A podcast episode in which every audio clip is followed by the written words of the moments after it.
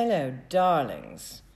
Marketing Queen here. I'm in the Windsor Guildhall today and I'm joined by Jordan Evans, who is the Windsor Guildhall guru. He knows everything about Windsor Guildhall history, events, weddings. We're going to be talking more about that soon.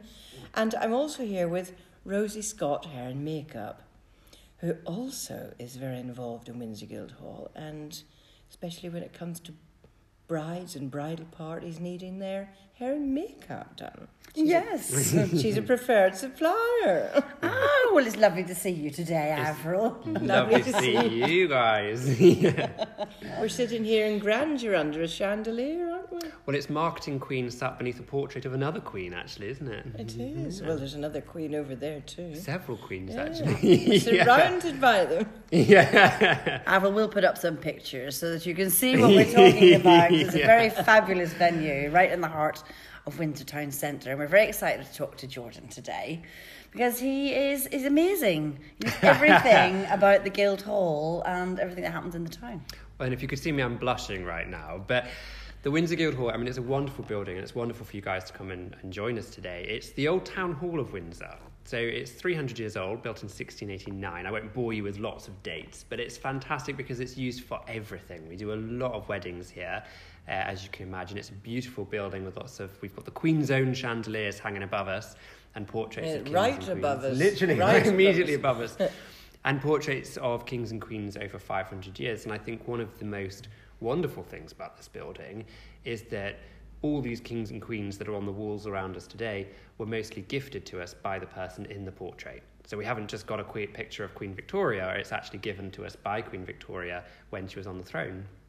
So there's a lovely personal touch with royalty here at the Guildhall. It is. And and by the way, you do your own amazing podcasts. We do. You do. so I've been listening to quite a lot of them, and you just talked about the queens, and you mentioned one recently, Queen Anne. Was that the first? Did I get that wrong? Was that the first portrait gifted? Um, almost. So it was just before her Queen Will, uh, Queen Queen William, Queen Ma- Queen Mary, and her husband King William. So in fact, one of the things that people don't um, remember is that Windsor has had a very tumultuous history. It's had a very up and down period, and when the Windsor Guildhall was completed, England was actually in a very very dangerous state of affairs. So the King had King James II, he had just been booted off the throne for being a Catholic, and his daughter had taken the crown, Queen Mary, alongside King William. Now, everyone in Windsor was slightly worried by this because although they didn't like the king that came before, James, he had spent a lot of money in the town. And there was a big fear that Mary and William were going to spend all their time in London and that they weren't going to come to Windsor and spend all their money and kind of keep the trades going. And of course, the town had literally just built this brand new building that we're sitting in today. Uh-huh. They'd spent a great deal of money, and then they were worried that they were going to lose their fortunes. So they went to the royal court and basically begged the royal family for some sort of sign that the royals would continue to patronise the town of Windsor. And in response, William and Mary gifted their portraits to the town hall as a sign that they would continue to favour Windsor. And it started a hmm. tradition. So, ever since William and Mary, their portraits are on the stairs as you come into the building. Ever since then, every king and queen, upon ascending to the throne, donates their portrait to the Windsor Guildhall. It's a sign that they'll continue to favour the town, which is a really lovely tradition and, and story and something that has been passed down through the centuries. So we were talking earlier on that point about how important it is for uh, the royals, the monarchy, to be supporting the town because we're sitting here in Windsor, and we're what six, seven months into the COVID situation. Yes, the date today, if you want to know, is Friday, September the 11th, 2020.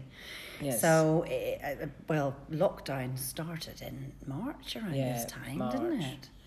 and and I've been listening to Jordan's podcast as well, and I'm fascinated by the fact that everybody thinks, oh, Windsor's always been this fabulous town, very affluent, very you know wealthy, well-to-do. Mm. Everyone's very successful, but like any town, Windsor has not always been like that. There've been ups and downs along the way, and what I was fascinated to learn was the fact that it's very important when a monarch supports a place and the win our queen loves living here but that hasn't always been the case and it won't always be the case in future years. So you don't know what's going to happen, but I think it's amazing that the the royals bring a lot of money and business into the town. I mean, Windsor is a town that has been built on the back of the royal family, and I mean, there's no getting away from it. I know not everyone loves the royal family, but there is no escaping the fact that Windsor and the whole area, Ascot, everywhere, is, is, is built on the back of that. I mean, what you do find in Windsor's story, it first emerges as a town that is built purely for the purpose of supplying the castle and the royal family. And obviously, there are various attempts to, to get away from that. So, in the Middle Ages, um, Windsor became a big centre for pilgrimage, and they tried to use the church as a way of loosening their attachment to the crown. And of course, that was ended by the Reformation, which smashed them. Um, and then you also get, I don't know if you've ever heard, but if you Google it, you'll know what I'm talking about the Windsor chair. It's a particular style of chair um, that was imported via Windsor in the 1700s. And again, it was an attempt by the town to not be so reliant on the royal household because there was always a fear that when the you know if you've got a king that favours the town, then you do very well and you can sell all your wares to the royal household. When you've got a monarch that doesn't come to the town, that all dries up, and then what do you do? And I think the real low point for Windsor was definitely during the Civil War, um, or certainly when the king was executed, and for the 10 years that Oliver Cromwell was in charge. There was nothing in Windsor, and you actually have records of the castle, which nowadays is this beautiful palace living in the town above us. The Windsor Castle was derelict. The homeless were living there, um, you know, as, and kind of, you know, making their homes into it. And one of the first things Charles II had to do was basically get rid of all the beggars and the vagabonds that had made a home in the castle. So Yeah, I've seen pictures of that, sort of old paintings where it was it was quite it was running rife with chickens and you know it was oh. Yeah. it wasn't Just it, chickens. it, didn't, it didn't have it didn't have the barricades we have now the Absolutely gates not. it was just an open place yeah, yeah. and yeah, completely. and and that's you know it's hard to describe because like you, you mentioned so brilliantly earlier that you know today Windsor is so affluent and all the properties in Windsor go for like a 1000000 Mm-hmm. pounds and it's such a, a wealthy area. You just walk down the street and you see Porsches and Rolls Royces and everything else. But in you know, the time of Oliver Cromwell, it was really low. Business had effectively evaporated. There was mass unemployment, mass starvation, literally in a time without a welfare state. It was a town which really suffered as a result of the monarchy going. Um, and it's also, of course, the reason why the monarchy became so popular. When Charles II came back, obviously he rebuilt Windsor Castle. You can still see a lot of his kind of rooms today. And what that meant was builders came back, and builders need food, so you need farmers Yeah. and you need bakers and you need brewers, and you've got the royal court, so they need tailors and they need blacksmiths. And Yeah. suddenly you've got all these industries that flood commerce, back. yeah. Absolutely. And of course, here in Windsor Guildhall, we're actually a key part of that because the Windsor Guild Hall, I mean, I suppose the key's in the name, isn't it? It's a guild hall, it's a hall for the guild of the town. You're talking about a time when there isn't a local council, so you have basically a group of local business owners, and that is the town guild. So this building was created by the local guild, and they were building it basically because suddenly their fortunes had been revived by Charles II and the coming of the monarchy. They were so excited by it that suddenly they had more money than they ever had, and they had more status than they'd ever had before, and they wanted to show that off by building a new town hall that everyone could take pride in. And of course, we're sitting in, in the results of that, that effort. So, Yeah. But you can also see why. Of course, this is, would have been in the 1680s.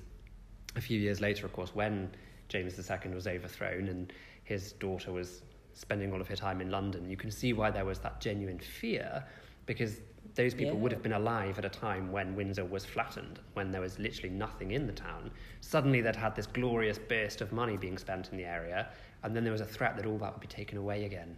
Yeah. So, So we've had six, seven months of everything being flat again, not just Windsor, but Has Oliver Cromwell come back? yes, literally. You would have thought so. And well, but this is it. I mean, you really do get a sense nowadays of how people would have felt because for the Yes. first time, Windsor, which is always such a busy, popular town, suddenly it's empty. yeah. Suddenly So zero fun. I mean, things have just started to open up again in the last few months, but things are still quite quiet, aren't they? We're not getting the visitors from London to Windsor Castle, which in in turn is affecting the pubs and the restaurants, All and the bars. businesses. Yeah. And of course, the Businesses. tourist market. You know, there are so many beautiful hotels in the area, and of course, they make their money on people coming and staying, and no one can come in from abroad, and people aren't really coming from Britain, and you know, it Yeah. is affecting everyone. Yes, and a lot of people employed in the area by hotels and you know by that Yes, industry. there are. So, um, what I was going to say there was you were hosting a lot of weddings here in Windsor Guildhall, and that started to come back. So, for obvious reasons, nobody could do anything for months, and it's affected Rosie as well in hair and Yeah, makeup the, yes, the, the wedding industry has been hit hard by all of the all of the restrictions. So um, thank goodness people can still have smaller weddings and smaller wedding ceremonies up to thirty people at the moment because it is. I'm I'm getting personally more bookings, and Jordan was saying earlier that you've you've had inquiries for weddings now and moving forward. It's a really interesting time actually because you know the initial phase back in March. I mean, I'm sure it's exactly the same for you, Rosie. Was you know catastrophic for the wedding industry, for every industry. I mean, we all just shut down for the first time in history. Yeah. Um, you know, and, and that was the way it was for a long time. And then obviously it came back, and it's all been a very sort of, you know, uh, flexible as people are postponing and bringing back and postponing again. But it is very interesting because what we're noticing at the moment, people who perhaps don't want the big white wedding, they don't want all mm-hmm. the fuss and all the pretension that comes along with, you know, being the princess of the wedding. They are actually choosing now to get married because there isn't the pressure to sort of have the big white wedding. And, you know, I, I suppose everyone knows when you get engaged, you're always feeling, oh, you need to invite your Auntie Muriel and your Uncle Robert, who you only see twice a year. But there's all the pressure to invite everyone, whereas actually now you can't. So people are choosing now as a time to, to celebrate their love in a way that they actually want, really. It doesn't suit everyone, of course, and a lot of people, you know, have faced a lot of anxiety. People that do want the big, the big ceremony, and they've of course had to postpone. But it It is interesting to see that difference coming through. It might have helped quite a lot of people who felt under an awful lot of pressure to have the big, big wedding, and, and maybe budget doesn't always allow for that. So, and I actually think it's lovely that it's bringing uh, the wedding back to probably what it was uh, at other points in history, where it was a family gathering and it was a really beautiful thing where the close family got together again. But you've been mm. seeing quite a lot of that happening again. Well, and I, I think you know, obviously, you know, every as we as we always say, every couple is different, and people want different things from the wedding. But I would certainly say that the weddings which are taking place at the moment, there there is really something special about them, and I think I know we were talking about this earlier, but because because everything's so restrictive and because the world is quite frightening at the moment and everything's shut down and there are mm. restrictions on your ceremony so at the moment obviously you can't have over 30 people in the room and unfortunately guests do have to wear face masks so it's all quite daunting but actually when you get into the ceremony and you watch the wedding take place they are beautiful. You can really feel the emotion and i think because it's intimate like it's only the people that you love closest around you it's not a performance it's just the people that you care about mm-hmm. and because of the restrictions, people feel so happy that something beautiful is happening, you know, and they feel so joyous for the people that they mm. love actually being able to get married. And it's, it's really a privilege to be part of. And it's, it's one of those moments where you think, you know, COVID has stopped a lot of things, but it can't Yeah. stop people falling in love and it can't stop people doing what they want to do, which is getting married, you know, and, and it's, it is beautiful and it's a privilege, really. It is. So Avril and I walked into the Guildhall today. We both know it really well, um, but we saw it, it's set up for a wedding at the moment. So there's there's thirty chairs and they're all nicely socially distanced. It actually looks really full and busy, even without people in the chairs. um, because it's just beautiful. It's just a beautiful venue, and it's such a special, such a special venue. You've had lots of weddings here. Well, Jordan's going to talk about a few of them. So obviously we've had Prince Charles and Camilla, but we've also had Elton John and David Furnish, and they were the first ever same-sex wedding ceremony to happen in the UK, and it was here. Well, almost. Oh. We narrowly missed out. Okay. no, it should have been the first in the country ever. Um, but apparently, there was another couple that um, it was the very first day that same sex marriage or civil partnerships were allowed in the UK. So, in theory, it should have been the first ever one that was done here. We narrowly missed out because apparently there was another couple, and it's quite tragic. One of the partners was seriously ill, so they were given a dispensation from the Home Secretary to have it earlier. So, we just about missed out. Um, but it was, I mean, it was effectively the first ever civil partnership in the country, and we were very proud of that. And obviously, you know, obviously as an events person, I would naturally boast about the fact that we had Elton John marry here because you know it's quite a cool thing to boast about, Yes. especially now that Rocketman's come out and everyone's keen on Elton John again. It's a great thing to Yeah. to sing about. But I mean, even aside from the fact that it's a celebrity, I think it's great that. From the beginning, we were supportive of inclusion and supportive of gay people getting married. Yes. And I think, you know, the wedding market is wonderful, but it can be quite, it's a horrible big word I'm about to use, it can be quite heteronormative. You know, it's always about. That is a big word. exactly. But it can be very much about, you know, the bride and the groom, which is natural because obviously a lot of weddings are about the bride and the groom, and you've got wonderful brides and grooms getting married. But when you're obviously a gay person wanting to get married, sometimes it can be a little bit excluded and you feel like you're kind of intruding on sort of a, a, a market that doesn't necessarily speak to you. And I think obviously that is changing very quickly in a lot of venues. And of course everywhere generally does support gay marriage now but i think it's lovely to be part of a, a, a venue that from the very day one said this is something we want to be a part of you know and actually we want to celebrate love in all its forms you know. And you do you know um, there are of course still places that cause problems for gay people. It's not a huge issue in this country thank you you know thank goodness but it does happen. And it's wonderful that even 15 years ago when it was a brand new thing off hot off the press we were like yes we're going to be part of this and we're going to support people because love is love couples are couples Yeah. and love in all its forms should be celebrated so yes it's great that it happened to be elton john that day but i mean it is obviously great that we were there from the beginning regardless of who it was Yes. Yeah. Yeah, well, you're super inclusive here in Windsor Guildhall. Yes. And and you said earlier you're looking at your marketing generally here as well, so that you're presenting yeah to, the to full picture for you know well, anyone to, who's looking to, to get that married. wider audience, definitely. I mean, of course, it helps that you know, you know, obviously, me personally, I'm engaged at the moment, so it does help. But I It's mean, very personal. It is. Yeah. But I mean, you know, I, we did become very aware that, you know, a lot of wedding uh, marketing and packages, including our own, is very much geared towards that, you know, wonderful, you know, the princess package and the lovely bride and the groom and everything else. And of course, we're not we're not going to get rid of that because, you know, I mean, every bride wants to feel like a princess on her wedding day. And again, we want to support that and make that wonderful.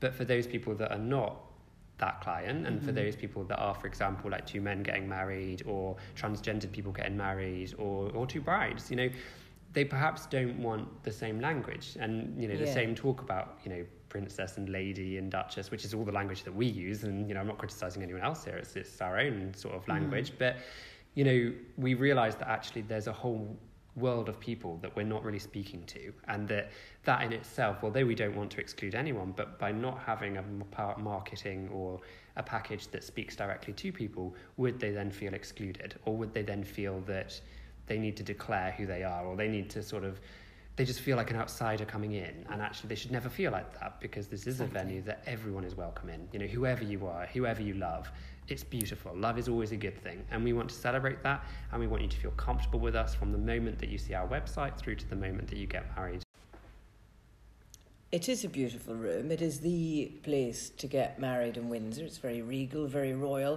and very beautiful. And um, I was just going to ask you, Jordan, uh, what is the split of the types of age groups, demographics that are getting married in the Windsor Guildhall?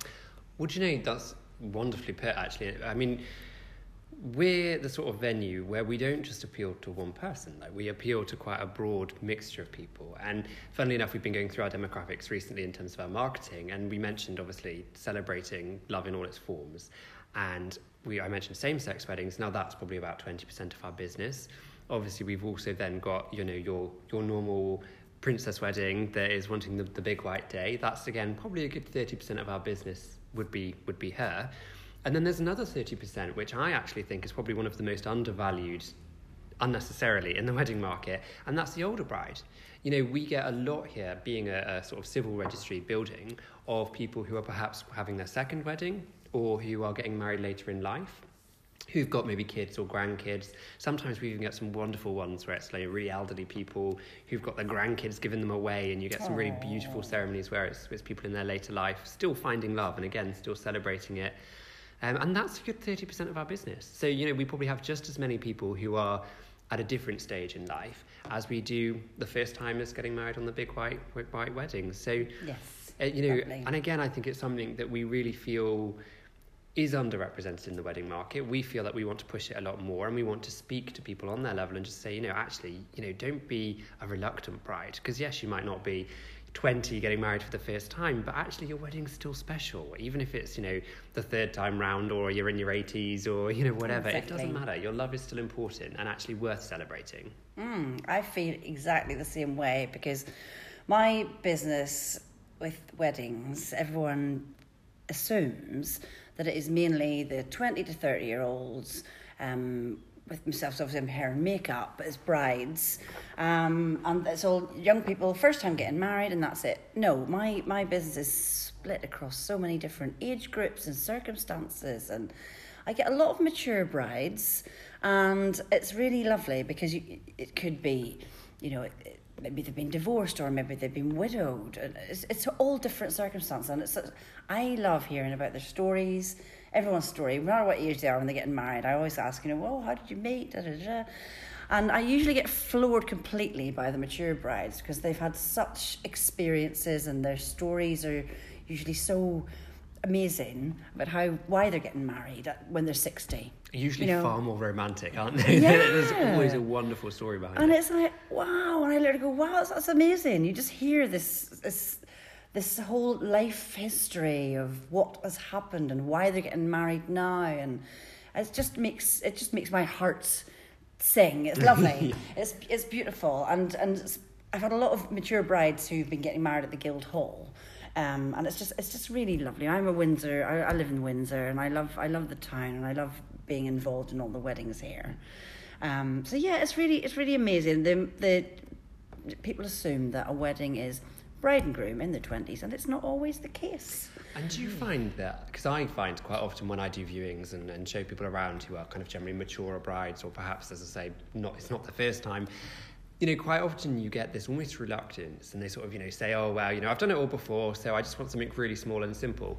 And when you actually then start talking to them about what they actually want, they still want something They're really elegant and really lovely. Quite specific about And- what they want. Yeah, exactly. And I think quite often, because a lot of the imagery is always the 20 to 30 year olds looking gorgeous, that if you're not a 20 to 30 year old looking gorgeous, you feel almost like you can't be part of that club. But Yeah. actually, again, a big part of my job is to say, well, still be excited because it's still a great day and it's still just as special and you're still going to look stunning because I know Rosie's going to do your hair and makeup and you're going to look absolutely gorgeous.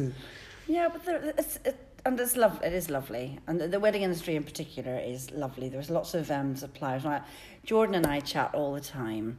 I'm I'm preferred supplier here, and but it's lovely. We're all like a little club, and we got um um flowers and photography and everything in our in our little gang. The our little dream guild hall, Yeah. our little guild hall gang, and, and it's lovely because we all help each other. We all support each And other. And we all love the same people. I mean, I think it's always wonderful because every now and then you'll get, a, well, I mean, quite often you get a client who you just, you just love. You know, you just, sh- I'll show them around and I just think they are so nice. Like I just love working with these people.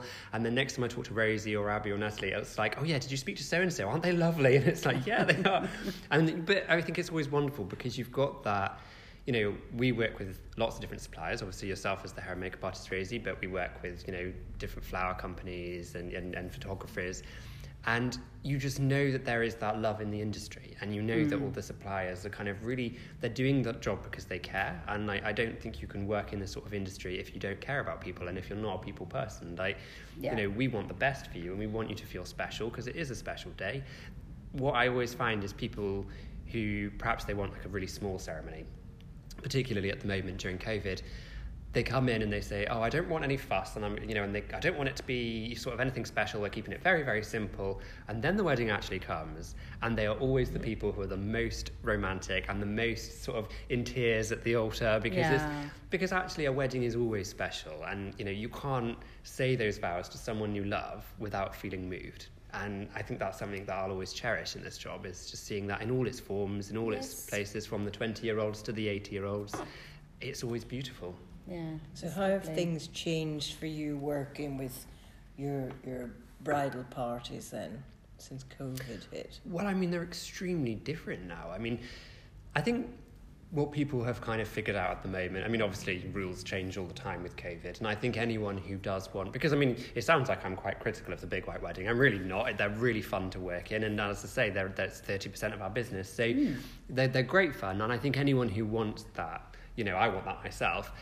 Don't get married this year because it's just you know you're not you're going to have too much anxiety. There's too much uncertainty. So if you want the big day with like a hundred guests and all the, the sort of the fuss that goes along with it, that's really fun. But do it next year.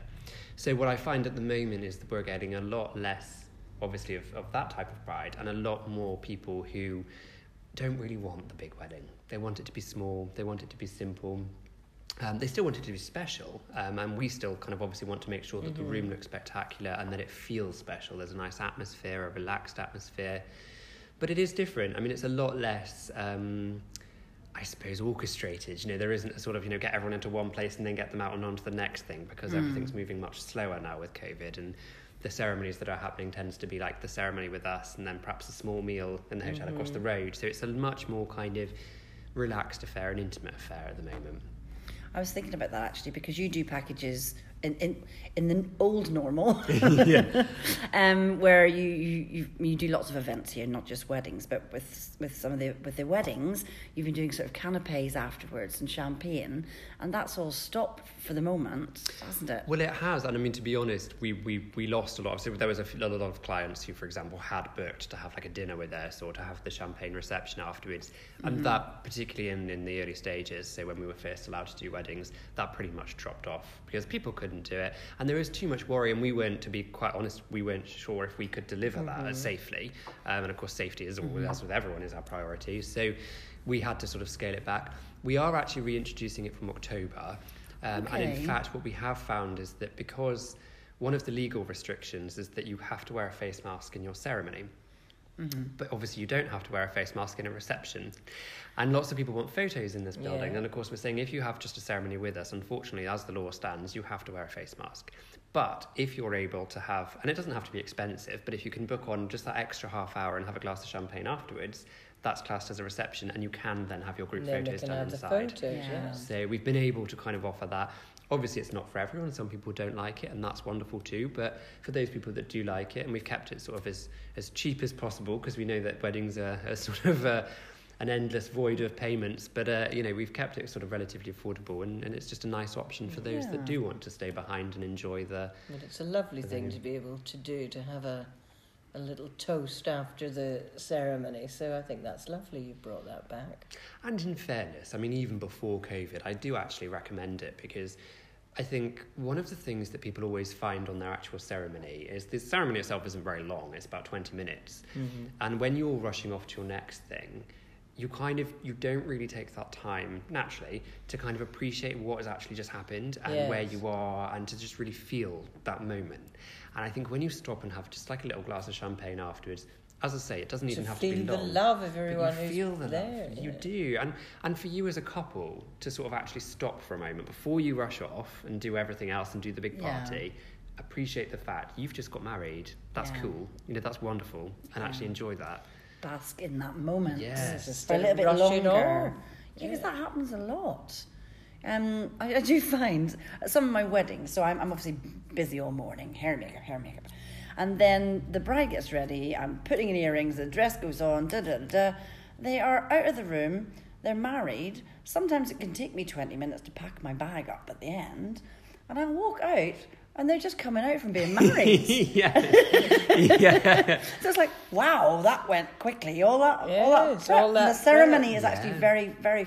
When it's a civil ceremony, it's very fast. Well, it is. It can be half half an hour, if it's if that really quick, quick one. Because when, when on a busy, busy wedding day, the registrars themselves have probably five weddings in one They're day. very, very quick. So they are strict for time. You do not. You are not late for the registrar's wedding. Yes. You won't get married. The registrar's basically. wedding, yeah. it's the rule of the registrar on a wedding day. Yeah. But I mean, well, and actually, I think a lot of people in their heads, um, I think we all kind of grew up with this idea of a church wedding, and church weddings are generally much longer because you obviously have all the kind of various different prayers that are said and hymns that are sung, so they tend mm-hmm. to be like a full hour.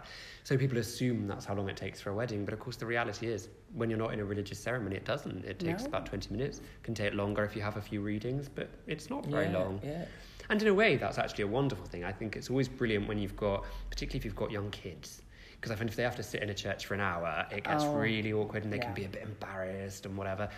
When you're in a civil ceremony like this, first of all, we're very laid back, so the kids can do what they please and run around and enjoy themselves. It's their day too. But but also it's 20 minutes. They've only got to sit still for 20 minutes. Yeah. You know, and for the brides and grooms, if you're really nervous, it's fine. It's not going to be that long. You're just going to say some words, have a giggle, Yeah. have a kiss, and then you're husband and wife. So that's why I was. Th- That's why it's a lovely idea that you can have a, a glass of champagne with all of your guests here after the ceremony because that think it is. that's an extra half hour where you can literally all just go woohoo. Yeah, we're Yeah, married. You're little not rushing moment off. Yeah. celebrate Yeah.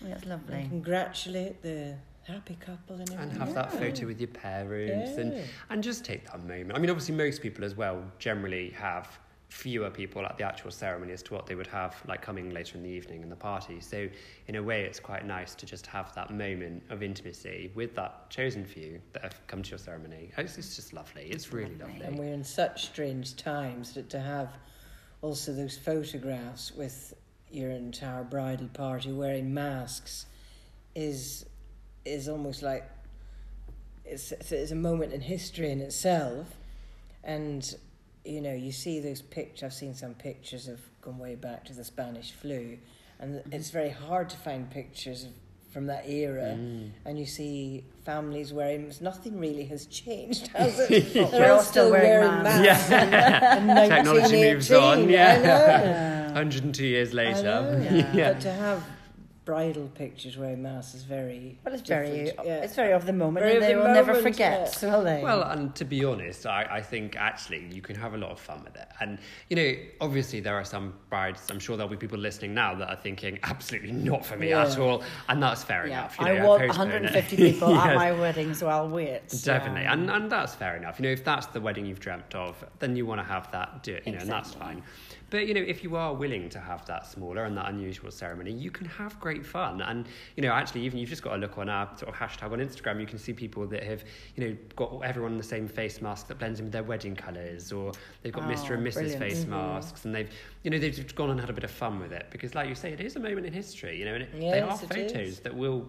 They'll stay as quite important photos yeah, forever. they'll be iconic photos. they really will. They'll Yeah. they'll capture the age. So I think it's quite interesting to do if you if you're that sort of way inclined Yeah. to do it. I I wondered, is, will it change the whole format of weddings as well? Because Rosie and I have talked about this a lot in terms of those people who do really want to get married now could have the smaller ceremony and might have a big party next year. Yeah. So it might end up splitting the whole format over a year. Well, I wonder whether it will because especially because there are a lot of people who I think want a small wedding. They like having big parties. They like having everyone there, but they actually want a small ceremony. But of course, as we Yeah. all know, that does, generally doesn't happen because quite often, I mean, I'm probably one of those people. I love the idea of a small ceremony, but I've got a huge family. My partner's got a big family, and so once you even just add the basics, you end up having a huge affair. But I do wonder whether perhaps people will start getting into the habit of doing a small wedding and then just doing a big party. I've, I've got one years. actually. I've got a bride getting married in October. She was meant to get married in May, Right. and of course everything has, has stopped. So she contacted me and said, actually, we're still. This was before they allowed thirty people at a ceremony. She'd messaged me and said, we're still doing it. We're going ahead in October, that date that we'd rearranged to, um, but we're going to have. Um, small amount of people and a little drink afterwards, and that's it. We're having a big party next year. Two mm. days later, Boris announced that you can have 30 people to a oh, ceremony. No, I messaged her and said, What are you going to do? She said, We're still going ahead with this October, and we're still going to have a big party next year as well. And I was like, Good for you. Brilliant, because you get to have two celebrations. It's just that the first celebration that was going to be very small can now be that bit bigger. Yeah. And you can actually have a meal with your friends and family. Yes. And then have a big party next year. So Yeah. there's all different. I know, so it might change things amazingly. Exactly. It, but you don't. We don't just have weddings here at the No, Guildhall, do was we, gonna No. say, Jordan? what else? Avril is the marketing queen. Is absolutely dying to put on an event here, aren't you? Yes, I think it's perfect for a fabulous corporate dinner or a small gala when we can have more people together again. Um, but you could have a socially distanced dinner with, you know, smaller groups of people at different tables. So what what what sort what else can Almost you do? Almost definitely. I mean, one of the wonderful things about the Guildhall, we've always said, is that it's a blank canvas. It's a very gold, glittery blank canvas, but it's a blank canvas, and you can do anything with it. And it's got the space. It's not a cold room, it's very cozy, but it has got the space to socially distance. So, for example, when obviously corporate dinners, I mean, I know there's not a great deal happening at the moment, but as they start to come back, mm-hmm. this is a mm-hmm. great place to do it because you can socially distance. You get a really royal experience here because you are under chandeliers around royal portraits. We've also got the terrace outside, so the pillared area underneath the Guildhall that is a private area. We can rope it off and that makes for a beautiful place to have cocktails, have a drink, have a glass prosecco, overlooking the church steeple in the town. It's absolutely mm. stunning there in the evenings. Um, and again, has the space to socially distance, so you can still kind of start to get back to normality whilst kind of enjoying yourself and, and having enjoying these splendorous surroundings. Yeah, yeah, it's a very exclusive place to be. You can't just come in here. You can't just walk yeah. in, and you know, and in a way, it, it kind of almost makes it. I mean, I won't sort of really try and compete with the castle. But I mean, you know, even the castle, you know, like it's somewhere that no one, it's a hidden gem. No one really knows about it. You can you can walk past and see it on the street, but not many people actually come within the council chamber itself. And it does have such a unique history. You know, it is where the Queen celebrated her 90th birthday in Windsor. So, yeah. you know, it has that sort of strong connection with the family, but but it's it's a very relaxed place to be, and I think that's what I always reiterate to people as well. I think people often assume that the Guildhall is going to be a very stuffy place where we're going to tell everyone exactly what they need mm. to do and how much they need to spend and all this kind of stuff. We very much take our lead from our clients, and you know, whatever event people are planning. So some people like drinks receptions and they like dinners and they like to be them to be quite formal. Other people have done sort of escape room activities here and made it very informal, and mm. other people mm. have done you know, burger and prosecco and had a very sort of casual um, affair to it. Whatever people are looking for, generally we can do it. You know, the space mm-hmm. is at your disposal. And you know, we kind of generally we won't say no, we'll say how, and I think that's very much our approach. Yeah, no, you're very flexible as well. But when this room is dressed for a dinner, it looks like a state banquet. It looks fantastic. It does look yeah. pretty, pretty wonderful, doesn't it? And of course, as we're sitting in these beautiful, again, you won't see them on the podcast, but these beautiful wooden carved chairs um, we're actually being overlooked by the throne. We have a mayoral throne in Windsor. I don't know why a mayor needs a throne, but we have one. People can use. I mean, it, it is somewhere that's quite spectacular. I think over the years, I mean, as I say, the Guildhall has always been kind of in the shadow of the royal family and always kind of um, had a lot of affiliations with the royal family. The mayor generally will still be invited up to yeah. Windsor if there's a state banquet in Windsor Castle. So I think there's always been that attempt on the part of the local council to kind of emulate that that history and that sort of town story. So I mean, it is a stunning room, and when it's set up, and you've got the kind of big gold candelabra, the flower displays, these chairs, obviously. I mean, it really does look special. Like you could easily imagine the Queen walking in and joining you. you know. Well, I say that when we have done dinners here yeah. for the Duke of Edinburgh, for the Earl of Wessex, for the Princess Royal. So.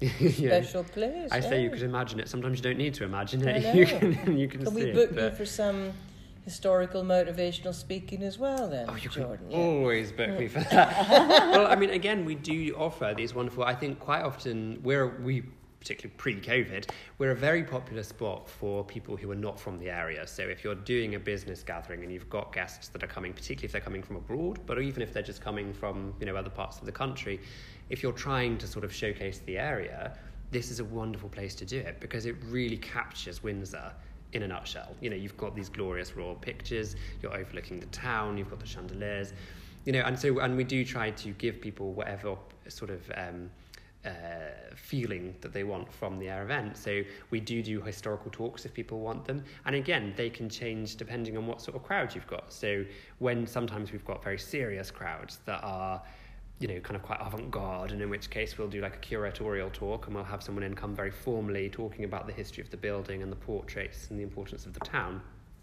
Other times you've got people that are they perhaps enjoy a bit of history, but they're not obviously wanting a full curatorial yeah. talk. So then we can get the town crier in, who'll come in with lots of little tidbits and jokes, and kind of is very fun and sort of makes yeah. a few games out of it. So you know the style and the ethos of your evening is is completely down to, to you as a as a client essentially. Brilliant. Exactly what you want. Yes, well, you know so much. You're very, you're a font of historical knowledge, aren't you? Yes. That's why well, I'm enjoying your podcast. we haven't explained, Jordan, no. but you, you, you studied history. That's I your did. thing. That's why you're absolutely perfect for this venue. Well, in fact, so my, my, my background is a, is a weird mix, which does suit the Guildhall really, because uh, my background is history. I have a master's in history. That's my, my geeky subjects that I absolutely love. Um, and then I worked in Holyrood Palace for a year, where I was a tour guide essentially. So I used to show people around, you know, the Mary Queen of Scots apartments and the bloodstains on the floor and all that sort of, uh, you know, fun and Oh, fun wow. and war and everything up in Edinburgh. And then I did that for a summer, and by the time the summer was coming to a close, um, I obviously needed to look for a new job. I went to apply for that one permanently, and when I was applying for that job, I saw a job advertised as a footman in Buckingham Palace, Oh. and I thought, Wow. what on earth is that? Wow. You know, I just thought of Downton Abbey, and I thought, what? Cinderella. So I put an application in, and I thought this is just a joke, like obviously, because I thought I've, you know, I've done a bit of hotel work before, but nothing serious. So I thought this is clearly going to will to be laugh me out of it. And I didn't hear anything for weeks, so I just thought, okay, there we are. But you know, it doesn't matter. Next thing I know, I got a phone call saying, "Hello, this is Buckingham Palace," and I was just like, "What?" and I was invited down for an interview day, so I went down for this interview day, and it was a long day, and it was very much there was a big group of you, and you had to go through and do all these activities, and then every time you finished an activity, people were being sent home. So it was really like you're in The Apprentice, you know, people oh. were Oh, you literally didn't being- pass, you're and- out. Yeah, and so of course we were getting smaller and smaller as a group, and I was still there at the end, and I thought, oh gosh. But there was a few people I was working with that I was thinking these guys are way above me, so there's no way I'm going to get this. And I finished, and, and you know there we are. And obviously they don't give you the answer straight away, but I thought what a great day because I got to go inside Buckingham Palace, and you know, or Wow, only the yeah. servants area, but it was a bit of bit of fun. And again, weeks went by, I didn't hear anything. And the next thing I know, I had a phone call saying, Oh, you've got the job. Would you like to come and move to Buckingham Palace? and so that's what I did. So before I was in the Guildhall, I was, yeah, I spent a few years working in Buckingham Palace as a footman for the Must Queen. have been very interesting. It was the most fascinating thing I've ever done. And I mean, you know, a lot of work. I mean, the same with any job. You have the glamorous bits and you have the less glamorous bits. And the Hmm. job was hard work. You know, you are, um, uh, for those, I suppose most people don't know what a footman does. But I mean, if, you know, footmen do What does a everything really. Footmen do then. They do a bit of everything. So they are they're responsible for obviously doing all the table settings. So they're got to set up for lunches and dinners. And that sounds really simple, but obviously you might have 250 people coming for the King of Spain's visit. So you've got to get the table set up perfectly. And that's when you've got your traditional footman there with your stick measuring everything Measuring onto the everything, table. yeah. Um, and I tell you what, that is scary when you do that because when you finish, the Queen will come round and she checks. and I've if heard she something's- personally checks. she yeah. does personally check, and if something's not right, she'll she'll flag it. Not in a rude way, but she will flag it. So you know it's got to be perfect. And you also do. I mean, there is a great deal of sort of doing coffees, trays, and meetings for the various. I mean, again, you you- you work for the royal family, but there is also various people that you have to look after as well. Um, you have to obviously set up the meals, and there could be sort of you know the Earl of Wessex in one room having lunch, and you've got to do that, and then there's the Queen in her apartments, and you know because they all eat necessarily at different times if they've got a schedule of events going on. Um, and then obviously you have to deliver the, the, the, the meals, you deliver drinks receptions. There's normally, well, of course there won't be at the moment, but they would usually be a good sort of three or four receptions in a week because obviously they all patronise various different charities and things like that. So obviously you deliver those and do the setup and the decant. I mean, there's a huge amount of work involved. But the most magical moments is when you go on holiday with them because you go to Balmoral and you go to Sandringham um, or come here to Windsor, of course, on the weekends. And I think that's lovely because when you're in London, you do work with the Royals, you see the Royals, but I mean, they're working, you're working, it's all very busy. So you're kind of, you know, it's what do you need, here we are, and that's kind of how it is. Whereas when you're on holiday, of course, they're on holiday, and, and the whole atmosphere is very relaxed. You do a bit of valeting as well, so you have to kind of do lots of ironing and, and pressing and making sure everyone looks their best, ready for their dinner with the Queen. Um, but it's, it's fun, you know, and they're on holiday, so, you know, it's, a bit just- more relaxed. yeah. and jokey, and it's it's really quite special, and you have some really special memories from That's those an points. amazing experience. Absolutely. Bet you have some stories that you're not allowed to Not allowed to tell. Well, I certainly couldn't say everything you No. see, and I tell you what, it is it is quite a fascinating, quite a fascinating place to be. But uh, I tell you what, though, the most amazing, the one thing I can say, because obviously there is a lot that you need to keep to yourself, but I remember I was setting up a room for valeting. And you have to basically, when you're valeting, you have to um, lay out an outfit for someone because a lot of the guests that are invited to go and stay with the Queen, um, they might not necessarily be used to that sort of royal setup. So they take their lead from you as the, the member of staff. So mm-hmm. you go and lay out an outfit for them, and that's what they know they have to wear for the meal. And I had to move an armchair slightly so that I could put another chair in for, by next to the desk to lay the shirt out on. And mm-hmm. I literally moved this armchair a fraction of an inch uh-huh. to the uh-huh. left. And again, the Queen, she'll go around before the guests arrive, she goes around to all the rooms to just make sure that everything's shipshape, that it's clean, that it's tidy, and everything else. And she looked at me, and she looked at the armchair, and she looked back at me, and she said, That's moved. And I, and I just, my jaw dropped because I'd literally moved it like half an inch to the left, and I was just sort of like, oh, yes, Your Majesty, well, I need it for valeting. And she went, oh, right, well, make sure it's put back. and I thought, how did she know? Like, how did she know? I would never, and, you know, she doesn't exactly stay. It's not like it's in her main living room. This is one of the guest rooms, but she knew I'd moved it half an inch and she, knew. She knew. It was, oh, I just, my mind was boggled, but...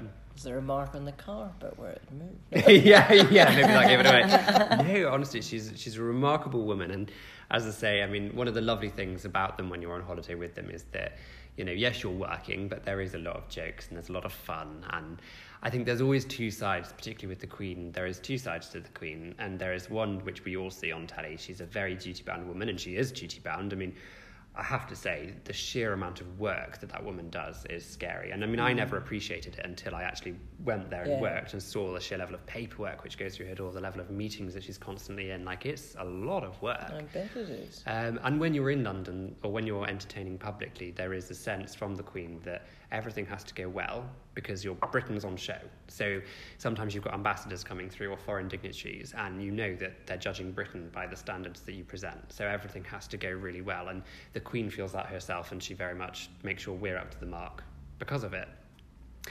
Um, but then there's the other side of the Queen that people don't often see, and that really is the the fun-loving, mm-hmm. really wonderful woman that is, you know, very caring and very sort of family focused, but also just hilarious. You know, the the whole family are wonderful to work for. You know, they're they're all you know they're in their own personalities and they've all got mm-hmm. their own mm-hmm. eccentricities, but they're they're a wonderful family. Like any family, like yeah. any family. You know, yeah. yeah. It's one of those things with the royals, isn't it? Because you know everyone who has ever worked with them or you know you watch these documentaries and of course everyone goes oh they're just like us and we all go oh wow they're just like us and of course they're just like us because they're human beings but we're also surprised when we realize how yeah. ordinary they are but at the same time they're not just like us they have all sorts of pressures we don't have well, true. But then also, I suppose I would, yeah. you know, I mean, I know they are, of course, very privileged, but then they also have pressures that we would never yes. know. So, you know, there's this obviously, you know, you could never play the, the pity violin too much yeah. because they do live in wonderful splendour, but they do have a lot of pressures and they do they have do. a lot of work. And